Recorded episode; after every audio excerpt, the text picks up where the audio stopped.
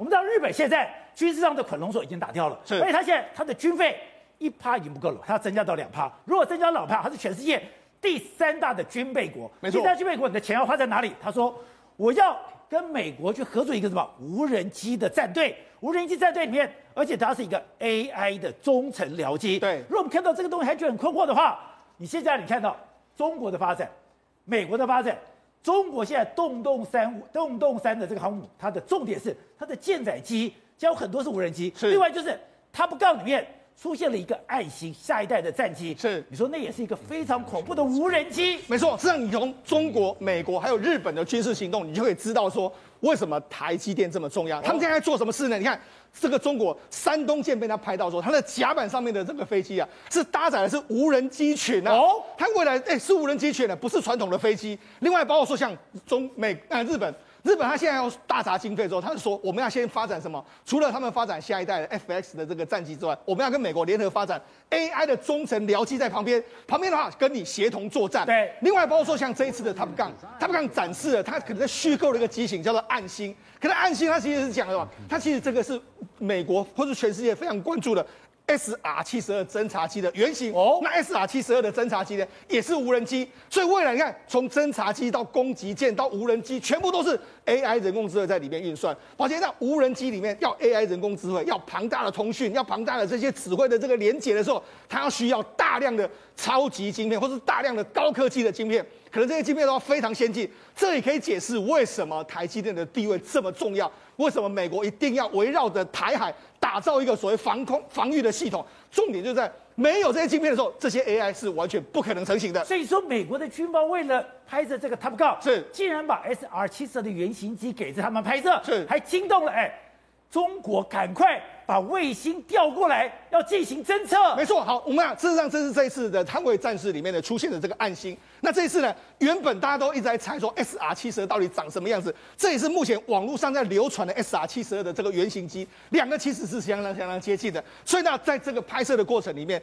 其实呢，当时的这个制他刚的这个制片人他就说了一件事，他海军告诉我们说，一颗中国的卫星转向一条航线，他拍摄的那一台飞机，也就是他们出现的那台暗星的这个飞机，他们认为这是真的。那为什么中国非常在意这件事？因为如果 SR 七十二真的也是如同 SR 七十一这样子的话，哇，真的是传言谣传说它有六倍的这个六马赫的这个六马赫六马赫速度飞进去之后又是谁都打不到又是无人机进去的时候，当然对中国压力会非常大。所以这就变成你看，从这些发展你就知道说，中国为什么那么关注这一台暗星，即使是说它是 SR 七十二的可能的可能的样子，它都完全要把它调查的非常清楚。所以未来的战争已经超乎我们的想象。现在在俄乌战争里面，哎，那只是前菜，是一个新的形态，这才展开了。没错，像美国早就做这样一件事。美国从二零一八年之后，他就开始说，哎，我们要下一代的这个空优战机。空优战机的时候，他就已经说了哦，重未来的重点是人工这个关键的工程，包括说这个人工智慧这些。而且那这几年，因为整个 AI 整个晶片这个所谓进步的速度太快，所以美国这几年才一直不断的在修正它整个无人机的发展，对才修正它整个未来战机的发展的这个态势。而且你看到，哎，洛克希德马丁公司就直接把，哎，他也没说这个是不是 SR 汽车是，可他就把这个原型机给展示出来对，他就直接公布这个暗星的这个设计，因为这暗星的设计呢，这一次听说是这样，康普鲁斯他们团队呢跟这个案这个所谓这个臭鼬工厂，他们有互相的这个咨询，说，哎，你们这个飞机到底是怎么样？然后他们也打造了一台这样子的飞机。那在打造这样飞机的时候，你看这个洛克希德马丁也直接跟你说，他也没有说这个到底是不是 SR 七十二，但是他言下之意是几乎是真的，就是 SR 七十二，大概就是长这个样子的一个他用。定义未来来形容对，那为什么定义未来？我刚才讲到六倍的这个六马赫的这个速度，来无影去无踪，加上是无人无人驾驶的这个飞机来说，它可以发挥非常强大的这个战斗力跟侦查能力。好，那嘉义刚才讲到的，现在日本、韩国、美国，对三者是连成一气。是三者连成一气之后，哎，后面刚刚讲到了，日本最可怕的 FX 的次代战机也出来了。没错，他们日本的 FX 的这个次代战机来说，是由美国、日本还有英国一体合作的。那这个呢，它其实重点不是在这台飞机，重点是它准备要开发作战无人机。作战无人机来说啊，这个是目前跟美国一起合作。未来是说日日本的 FX 战斗机出来的时候，搭配旁边是有强大的无人机在这个地方做攻击，它等于是一个无人机载台。的这样一个概念。好，那这样，事实上目前为止来说，洛克希德马丁呢也跟这个美日本的 NEC 开始合作，他们要合作什么呢？他们要合作 AI 的运算。因为未来这个过程里面来说，哎，宝姐，战斗机在飞行的时候，其实我如果假设是无人机，我要飞行的时候，我到底要飞哪个角度飞？那个运算能力，现在人类用人脑，人脑是直觉控制，但是你要运算的时候，那个运算速度是要相当相当的庞大。对你要这个 AI，你要怎么用这个实现这个 AI 的这个运算？这目前为止来说，由洛克希德马丁跟 NEC 他们在负责这一方面的这个研究。而且我们看到 NHK 最近拍了一个影片。这个影片就叫做 AI 的一个战争，是他已经讲，现在你在俄乌的战场上已经看到了 AI 的运用，没错。而且你现在 AI 运用之后，你让过去传统的大型战舰、坦克已经英雄无用武之地。没错。而他们说，他们以后到了战场，现在还是透过面板，透过这个遥控去控控制我的射击目标。是。他说，日本要做到什么？我的飞机出去，我的无人机出去，对，自己找目标，自己决定你要打谁。没错，实际上我们看到这次俄乌战争里面就有出现非常多这样的画面。他说：“你看现在的这个无人机已经可以到了，好，你即使躲在壕沟里面，我都可以都丢手榴弹去攻击你嘛。包括说，你看这一次美国的这个弹簧刀的无人机飞出去之后，它就可以自己找目标去攻击你嘛。所以这个未来根本就是完全无人机、无人化。那你要你知道未来飞弹搞不好飞出去，它也可以自己找目标嘛。那你这里面。”宝杰，这里面都隐含的是什么？你要强大的运算能力，你要你看，你要这么清楚的这个照，这个所谓解析度的这个这个所谓影像处理器，这些上面都是扎扎实实的 AI 晶片。所以为什么雷蒙多说，你看一颗飞弹上面有两百五十颗晶片？那你看，哎，这个 AI 化之后会有更多晶，只是会有更多晶片，不会有更少晶片。而且 NHK 它怎么形容未来的无人机、未来的空中大战？他说你现在埋到地雷，那已经很恐怖，对不对？是。他说无人机是。天雷，对，天上的炸弹，对，实际上 NHK 或是国际都其实非常担心。AI 把它武器化之后，其实是一个黑暗深渊。这打下去之后，真的会完没完没了，而且这个杀伤力会更大。包括说，你看用 AI 的这个自动机枪去瞄准射击，这个绝对比人类发这个射击的这个这个角度或射击更更加准确啊！你看，如果 AI 过去的话，一个自一个机关枪这样直接射，对，它可以省子弹，又可以直接打到你啊！所以它同时可以瞄准那么多对象啊！所以他把伊朗的核弹之父打死，就是用自动机枪。对，所以你就知道，事实上这整个的整个 AI 未来的 AI 化真的非常恐怖，甚至讲美国美为什么美国要发展无人机呢？实际上，美国在之前的时候，他们在佛罗里达州的这个严德尔的空军基地里面来说，他们有很多 AI 的这个空军的这个优秀部队，那他们有飞实际的飞行员，还有 AI，就两个人互相对抗之后，宝杰，你知道结果是这样？早期一开始的时候，这个飞行员是赢的。可是现在为止来说，你 AI 你已经完全不是 AI 飞行员的对手，完全被打得非常惨。为什么打得非常惨？因为我们人有一些极限，比如居力的时候，你那时候你是完全没办法对付了。但是 AI 可以飞到，它可以它的它跟你缠斗的角度是相当相当的小。你看美国飞行员的飞行是这样，那你看 AI 飞行员，你看它的飞行是可以这样子飞行。哎，这飞行的居力是多大？但是它可以完全没有这个影响，它没有居力问题。所以那这个到最后的时候。真正的飞行员，他可能就变变成是这样，领导这些飞机一起出去，他可以做一个统合。但是真正要打仗的时候，绝对是这些这些 AI 飞机。所以说，美国已经做了很多这个人跟机械、人跟 AI 的空中对战。是。现在所有的对战，哎，对就像下这个围棋一样。对。人类已经不是对手了，人类已经完全不是对手。那我就跟你讲嘛，这些 AI 里面来说的话，都需要庞大的晶片运算在这后面。所以呢，事实上美国已经知道，他们未来绝对要掌握这些 AI 战略。你看，美国美国开始介绍所谓 AI 战略的这个未来的宣传影片嘛。哦。甚至美国现在还美军的宣传影片都变 AI 了。对，甚至你看，美国除了 AI 之外，他们现在还发展一个叫做 XAI。什么叫 XAI 呢？XAI 就是说，未来的战场的指挥系统里面来说的话，它可以就收集所有的情报之后跟你报告。比如说，我收集情报之后，用 AI 直接跟你报告说，哎，这个报告刘宝杰 AI 直接报告。对，因为我们讲未来的这个真正的决策，他们还是不敢让 AI 做决策，哦、还是要人做决策。但是战场上那么复杂的状况之后，AI 可以统合所有资讯之后，我马上跟你刘宝杰报告目前的俄东乌俄乌俄战场上面哪里哪里哪里。那请问你要怎么做？然后你来下这个决定。所以目前呢，美国不只是 AI，还有 XAI，他们所有的战争的环节的打造，都是以未来的战争为一个雏形。而且你可以看到，美国之前在亚美尼亚的一个战争，在这一次的俄乌战争里面，哎，他们都在做这个基本测试。对，我们讲，事实上这一次我们讲一个非常经典的战役嘛，就是俄罗斯的这个军队准备要渡过北顿涅兹河的时候，对，他被他打成什么样子？那这个怎么打的？第一个，你看，我们就讲这里面有庞大的 AI 资料在这个地方。我透过所有的资讯收集到你的这个位置之后，我用类似 Uber 的方式，哦，Uber 也是一种运算的方式嘛。运算完之后，哪个地方哪个哪个攻击手攻击哪一台，哪个攻击手攻击哪一台。马上全部攻击你，然后把你摧毁，这就是在 AI 战争的一个雏形嘛。因为我们的过去，我们的作战嘛，我要动员，我要集结，动员集结就是我要好指挥。对，现在对美国来讲，我不用集结了，对，我可以分散。啊，分散的话，我透过 AI。我就可以做最适化的指挥。对，事实上那一场战役里面来说话，收集到所有情报，交给中央的 AI 系统，AI 系统之后再判断下去的攻击方式，这整个方式就是一个 AI 作战的一个逻辑，所以才能那么快速的这个狙击所有的俄罗斯的坦克。那这也是未来一个非常战争的一个雏形，就是这个样子。所以现在大家知道。你得芯片者得天下，得无人机者得天下。对，我们讲，事实上从去年的亚美尼亚跟亚塞拜然两个国家打打仗的时候，就已经告诉你无人机非常重要。甚至在这一次的乌克兰的战争里面来说，也是这个样子，有大量的这个这个战，有大量的无人机在使用。所以现在其实各国都已经开始在各个大量的购买，包括土耳其啦，包括说这一次的乌克兰啊，甚至亚塞拜然，全部未来的这个未来的这个主力部队，慢慢都可能要想朝 AI 无人化去发展。好，正好。刚才讲，现在洞洞山本来说要在端午节的时候下水，可是现在没有。可是大家还是密切观察，密切观察，注意到一个非常不可思议的事，它的洞洞山上面居然配备了很多的无人机吗？对，没有错。老共哦，为了要这个把台湾打下来，然后为了要比肩美国，做了非常非常多的努力跟非常非常多的新的尝试，比如洞洞山要下水，对不对？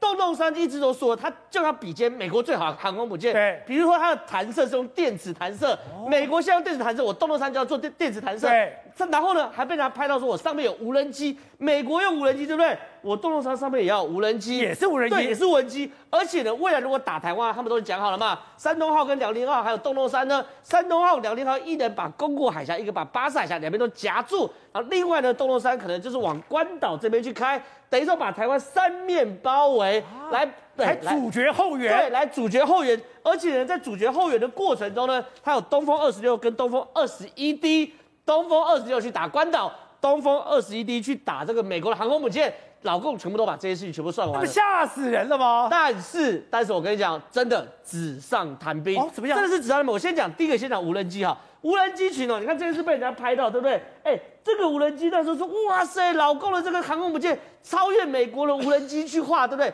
就这无人机，保洁哥，你知道是干嘛的？在干嘛？做这个运输任务之用的。哎、欸，我第一它不是战斗直升机，他不是战斗直升机，不是战斗机，对，不是战斗机。第一件事情啊，我从来只有看过人家去补给航空母舰，没有看过航空母舰去补给人家的。第二件事情，所以他用的航空母舰上的无人机。是中国的翔翼无人机，对，然后这个翔翼无人机呢，好，你说如果今天要补给航空母舰，对，宝杰哥，你知道它的载重量是多少？多少？两公斤到三公斤，没有用啊！你两公斤到三公斤，航空母舰要多少补给？几吨几吨的食物在补给？你两公斤到三公斤，飞到死也飞不了。然后更扯的事情说，哎，那我也可以学这个乌克兰啊，我在上面摆手榴弹啊，对不对？宝杰哥，你看它的它的距离多远？水平作业范围是三十五公里，请问哪一个美国军舰会让你航空母舰进到三十五公里？不可能嘛！航空母舰开出去是三百公里，要全部进空了嘛？所以这个无人机真的，坦白讲，真的第一件事是摆好看的嘛。另外一件事情，东风二六跟东风二十一 D 嘛，一个说关岛杀快递，一个说航母杀手，对不对？可是老美哦，为了应付这个未来的西太平洋大战，早就做出非常多多层次的拦截了。比如说第一件事情哦，它。中段的拦截是靠标三飞弹，末段的拦截是靠标六飞弹。老美其实这边都已经准备好，对不对？可是其实我们刚谈嘛，这这个洞洞山啊、山东舰、辽宁舰，它可能会在这边这边出没，对不对？对。那美国的东风二十一 D、二十一跟东风二十六 D 可能会从本土发射，对不对？有一个最好的拦截点在台湾哦，台湾的天空飞弹就是最好的拦截点。所以我先这样讲，中段拦截是标三，末段拦截是标六。初段拦截其实台湾的天宫三系，台湾的天空三喜以前难怪台湾的天空三是无限高的攻击。对，台湾的天空三喜以前射高是二十公里，我们一直希望可以提高，可是呢，我们在去年的时候莫名其妙突破进度，变成一百公里的射高，一百公里出大气层哦。之前台湾一直没办法突破，原因就是你只要一出大气层，就会受到宇宙宇宙射线的干扰，你所有元件都要换成宇宙元件，这东西老美把这边卡住。可忽然我们就拿到，我们就有了，对，然后我们忽然就开始进行天空三型的试射，然后国际也看到，为什么？因为呢，你就从陈贺祖的角度来说，老贺这边飞弹一射，出大气层会在台湾这边，如果你要打关岛的话。台湾这边可以先拦截，先拦截完之后，如果没拦截到，中段靠标三，末段靠标六，所以这个拦截是非常非常多层次的。另外，另外，另外哦，当老公开始做豆豆山航母的时候，老美在做什么东西？闪电航母概念完全不一样。闪电航母，对吧？他做所谓的这个所谓的呃，把日本的直升机航母改造成这个两栖攻击舰，把自己航母往后退，往前冲的都是所谓的两栖攻击舰。为什么？从八万吨、七万吨变成三万吨、四万吨的排水量，体积小。预算啊，在它的它的速度快，然后打击面积也不大，对，这东西是完全背道而驰嘛。所以你可以发现哦，老共在做这个响地的时候都是什么？用最传统的军事响地，跟老美在做下个世代布局，完全是不同概念。不同世代，不同世代布局。而且每次看那个美国打仗都有都有一个特特征是什么东西？他打仗打打，永远会有新东西让你发现说老美里面有底牌。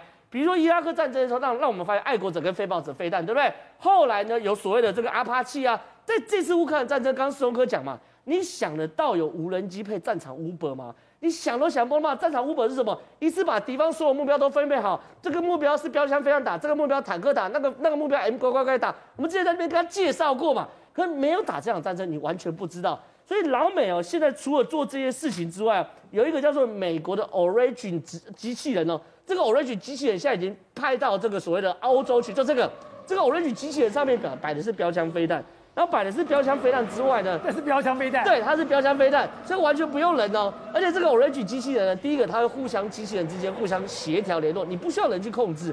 另外一件事情，它会跟直无人机去做沟通，所以它旁边还有无人僚机在陪陪陪伴你。然后呢，它在攻击目标的时候呢，它还可以，因为它里面哦。说有三百五十张的图卡，三百五十万张的图卡，那它可以分辨到底这个这个型号是什么来决定要不要打。那这些东西呢，都是过去在军演没看过的嘛。C 幺三洞是个老飞机，结果呢，老美最近试出了这个，你看 C 幺三洞下面有这个水上载具，它可以在水上降落，在干嘛？为什么要在水上降落？南海如果打仗的话，就是要在浅滩补给。当然是这样子啊，你南海很多补给，C 幺三洞已经很厉害，C 幺三洞在很多地形它都可以降落。它现在在水面都可以降落，对啊，在水面上降落，你看它已经试出来嘛？那它是否哪里的战？当然是否南海的战场嘛？南海很多时候你不进的那个战场的跑道是合格的嘛？因为老美要跳岛嘛，所以你看哦，对美国来说，它的战争的响地，老共的战争响地。还在用这个世代再去思考这场战争，我要航空母舰，我要远程的，然后中程的等等。跟老美的想法是，如果你用近现代这样的想法，我的新科技是什么？我的未来是什么？所以这些事情呢，都决定了这场战争如果打起来，谁输谁赢。好，董事长，所以我们今天讲的，日本把捆龙手拿掉之后，他要怎么样？他的军费军备占 GDP 的两趴，两趴就是一千亿，一千亿就是全世界第三的军备大国。第三军备大国你要花在哪里？他就说我要跟美国。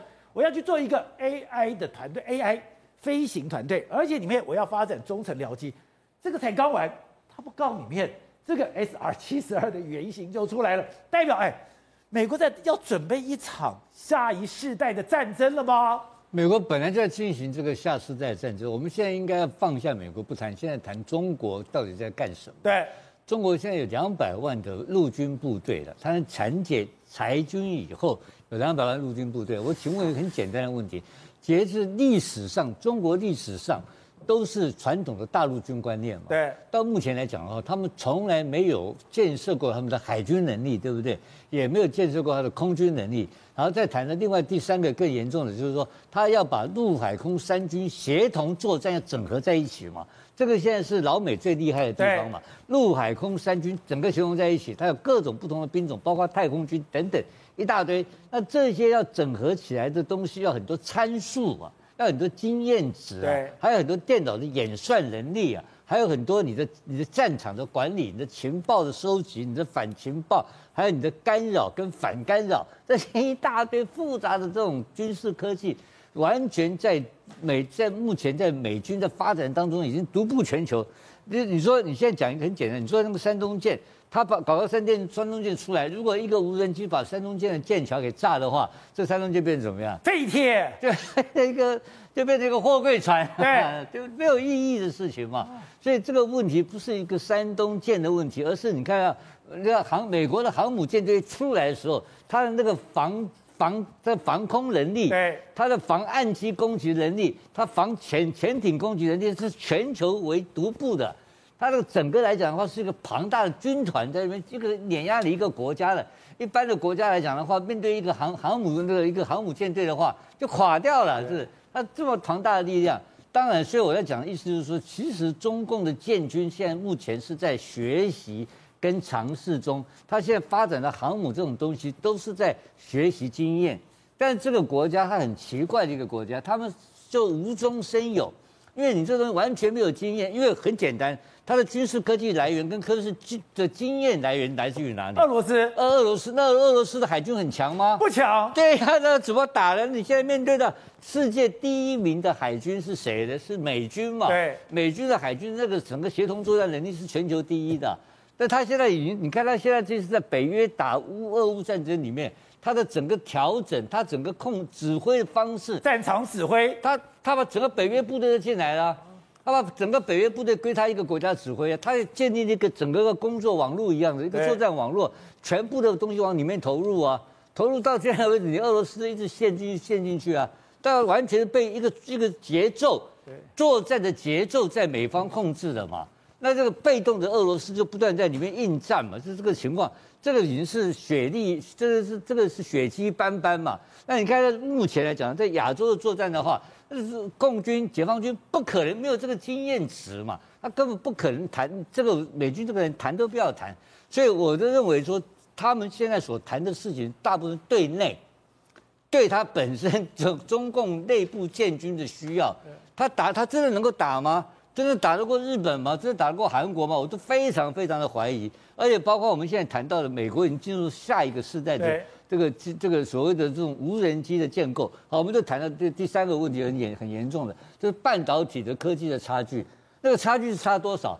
那差距是你没有办法拿到。对，中共解放军你就是拿不到这个科技，我就是有这个高高端的的演算能力、快速度，我的速度比你快。精准度比你快，你看它 NVIDIA 的东西是什么东西？影像嘛，图像，把影像抓到的所以它的条件是差得很远很远的。所以我不认为说今天解放军有能力跟美军对决。所以他每天呢，因为中共，你要大家注意到一个事情啊，中共是一个主张非常喜欢以宣传导向的建军，他们百分之七十的心力啊跟时间啊都花在宣传上面。你看看美国人怎么形容他？他的态度是什么态度？你知道吗？叫做咄咄逼人。美军从来没有讲过说他很会打，对，你很会骂人，你要你要咄咄逼人。他咄咄逼人，就动了就打下，拍下少得一名了，弯街小跑不摘掉了。我讲白的啦，他没有能力打仗的，你知道吗？从来中国就中国历史上没有海军打过仗，很简单，打的都是打败仗。好，我看刚才讲的不同的世代、不同的作战观念，那个差别有多大？我们现在可以从南北韩可以看出来。哎，过去南韩多怕，南韩怕北韩怕的要死，三十八度线碰的就过来了。可是现在南韩态度非常的强硬，你发八发，我发八发，为什么？原来他们有三重组这个打击，三重打击叫什么？你只要你敢发射飞弹，我就进行源头打击，而且我要。报复性的摧毁你，宝杰哥，南韩的三轴体系，我看完之后，我整个都惊呆了。三轴体系，因为这个三轴体系本来就存在的，不过在前总统文在寅时期是他终止的。所以当你让之前美国总统拜登是文在寅，对啊，文在寅他就是希望不要跟北韩冲突，希望跟中国大陆走近点。但是现在新的尹锡悦总统来不一样了，观众朋友记得吗？前几天拜登到南韩的时候，他们还去看了那个乌山基地的地下航宇的那个指挥中心。我现在跟大家讲哈。这个画面其实只是一个开端，它是在告诉所有的北朝鲜、北韩的人，告诉你说，我们的三轴体系重新启动。最近南韩不是又开始在军演吗？对，飞机又飞起来，有 F 十五，有 KF 十六，哎，韩国自己还可以做 F 十六，美国授权给他，还有 F 三十五，那个是第三阶段的。观众朋友，我一个一个跟大家讲，非常的快哦。如果今天朝鲜已经有六次的核子测试了。第七次又启动的时候怎么办？如果他打导弹打到朝鲜，打到这个这个南韩怎么办？来，宝杰哥，你看这个图就非常清楚，观众朋友看一下，什么叫做三轴体系，也就是一二三。第一阶段叫做 kill chain，就是杀链、打击链，打击什么呢？我们一旦可能发生战争的时候，我还等你给我打核弹啊？我直接源头打击，可以从海上的这个船舰发射导弹，打到北韩的民边核设施，我把你打掉。然后呢，它有很多移动的地对地导弹，这可以移动的。对，所以万弹齐发，把你的源头打击直接摧毁掉。所以你不管是宁边，不管是无水端，我都可以把你打掉。对，所以你今天所有的那个保洁哥，他会先打核设施，因为他知道后续会有你刚刚讲的无水端。我现在跟大家讲清楚了，第一阶段 KO 券是我要把你的可能发射核子设施的地方先源头打击，我不要承受核战的攻击。哦、但接下来你会打一般导弹，对不对？对，就是刚刚那个宝杰哥讲的无水端，水你打啊。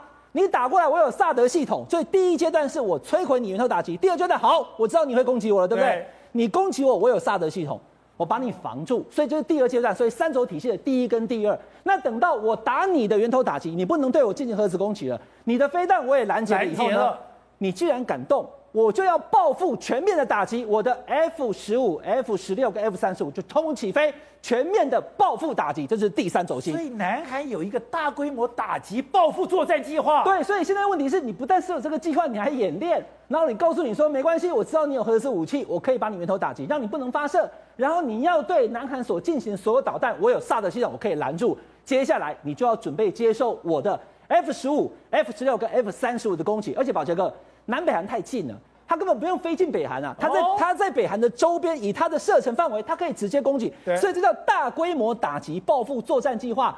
这个三轴心一讲出来之后。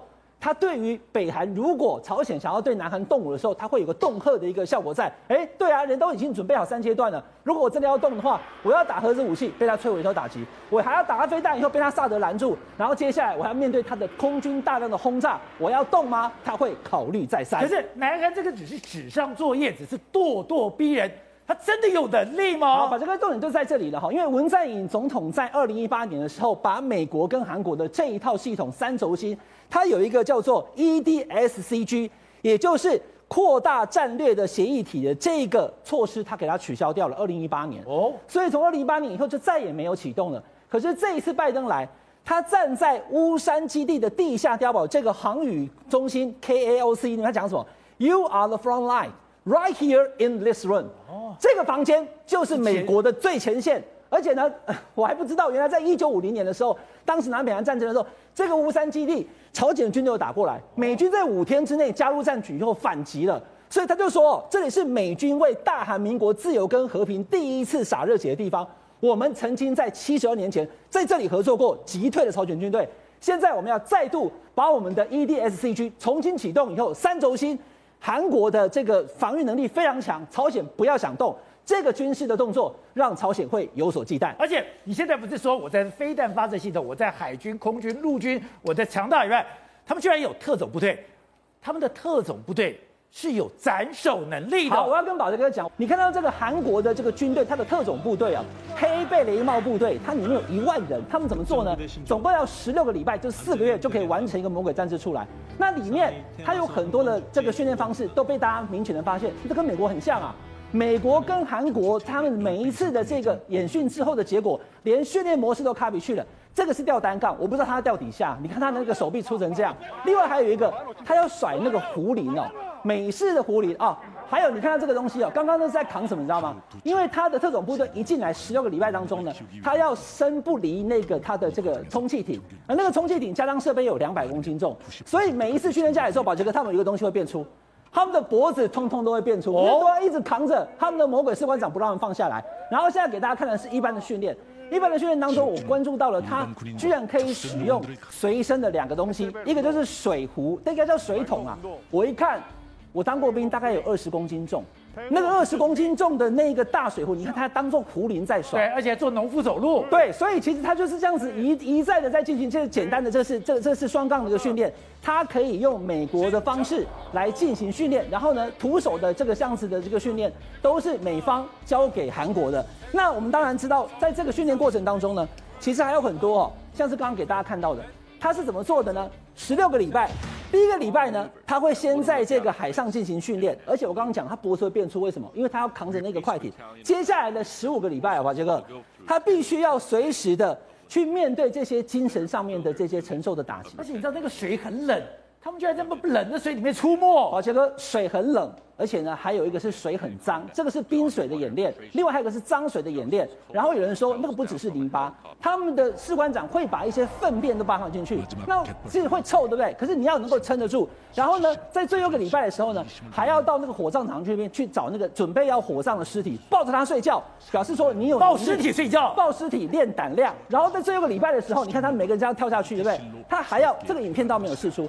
他必须要对他的这个班上的同僚，我们都已经是这样出生就是四十六个礼拜，对着他的队友穿上防弹衣开枪，表示说呢，你有信心不会伤到你的队友，你能够相信你的队友，这是他们最后一个礼拜这样子的过程。然后最后要走四百公里，给到丢丢，要走四百公里，而且呢要游泳游十公里，这个就是韩国的特种部队。难怪他们就有一句话说。他们可以像鬼一样接近，像闪电一样打击，像烟雾一样消失。对，所以你会看到他们训练其实是非常扎实哈。那我刚刚所讲的就是这样，他们在整个会去扛的过程当中呢，脖子都会变变粗，然后还有在冰天雪地当中的训练，这很多东西都是现在目前韩国的特种部队他们的训练，而且呢来自很多美军的训练方式。好，惠子，我刚刚讲到的，因为文在寅的五年，让韩国人觉得，哎，我们错失了第一个。你居然让韩国的半导体，因为的你远离日本跟美国的关系，你跟中国太接近，结果你的技术被中国学去，你的市场被中国拿去，但你的技术又跟世界脱钩，受了很大伤。在军事上面，你居然停办了美韩军事演习四年半，哎，这个对美国、就韩国的战力也造成极大损失。所以现在他们去包围文在寅，是去攻击文在寅，不但没有结束，而且尹锡悦。还默许了。对，我们都知道，现在其实文在寅回到老家之后，本来想说，哎，好好过上一个退休日子，没想到你看这些人如影随形啊，哎，他们很有意志力。还没结束啊？还没有结束，而且呢，你知道吗？那个是个小地方，从头到尾不过住一百多人，因为这个团体不断的在进行大放，你们看到那个放大，那个叫什么大声公？连续三十小时播放那个文在寅以前的演讲内容，然后里面有十几个附近的邻居老人家受不了。睡不着，已经出现幻觉、幻听、送医耶，没人管吗？没有管。那尹锡悦那个文在寅后来就报警嘛，那报警就说你要追究，所以现在后来媒体就跑去问那个尹锡悦说，哎，你对于这些抗议团体如影随形包呃包围着文在寅的住所这边抗议，你觉得怎么样？结果没想到那个尹锡悦竟然说。哦，我们总统府周边也允许举行示威抗议啊，依法进行就可以了。既然默许，那你知道这其实是很大的一个问题，为什么？因为那个尹锡悦自己本身是检察长出身，他明明知道他是最高检察长，对你，他明明知道住宅的抗议跟公所所谓的公署，就是那种行政机关的那种公署的抗议不一样，是不一样的。那你今天你怎么可以把总统府附近的抗议跟那个文在寅在他们在住家附近的抗议弄上等号？所以换句话说，其实他是故意的，他故意这样的回应，让这些团体可以不断的这个。文在寅让他退休之后也没有办法过好日子。执政党不放过文在寅，完全不放过文在寅。但事实上你，你你说人家那个你的竞争对手不放过你就算了，老百姓为什么要不放过你？对不对？老百姓为什么要不放过你？因为老百姓在你执政这五年之后，日子过得很难过啊，不好过，失业率飙涨，物价飙涨，搞到他们民不聊生。物价飙涨一个最明显的例子是什么？就是电费通膨率。当时尹锡悦就是主张说，哎呀，我们要慢慢的去核化。去核能发电，所以呢，我们要就是有有六套新新要建的核能发电的那个机组全部停下来。当时他有这个提议的时候，就已经有一些那个专家跟他说，如果我们韩国要废这些相关去核能的情况之下的话，我们到二零三零年，我们整个电价会飙涨，涨多少呢？至少一百四十兆韩元，所以对他们来讲说，哎，你这样你千万不要这样哦，你这样停下来的话，会对我们产业产生很大的冲击哦。结果他不管，他就说我就是要这样搞。他们现在统计出来，如果再这样下去的话，他们整个电力的负债增加了三十四兆，三十四兆韩元是在文在寅执政内五年之内，光是吸收这个电价成本压力，竟然产生这么多，那我完全今年第一度更是产生了这样呃八千亿千万台币的这个金额，所以你就知道对他们来讲，为为什么他们认为说你文在寅真的是没有做好？你应该你导致我们整个那个物价全面性的飙涨。那除此之外，我们都知道今天有一个比较大的新闻，就是什么呢？就美国、日本跟韩国三方的外交的首长这一次在韩国这边进行的一个会晤，这也是二零一七年十月之后。日本外务省最高级别的事务官，然后隔了零呃隔了四年七个月之后，首次的一个这样进行相关会晤，这其实所以韩国跟日本破冰了，破冰了，而破冰的最主要力量其实就是美国的后面的实力。这一次出席的是美国常务的副国务卿雪曼，那他们也是希望说，透过这样子的一个破冰，透过这样子公开手牵手，代表我们美日韩三方联手，全面要来围堵中国。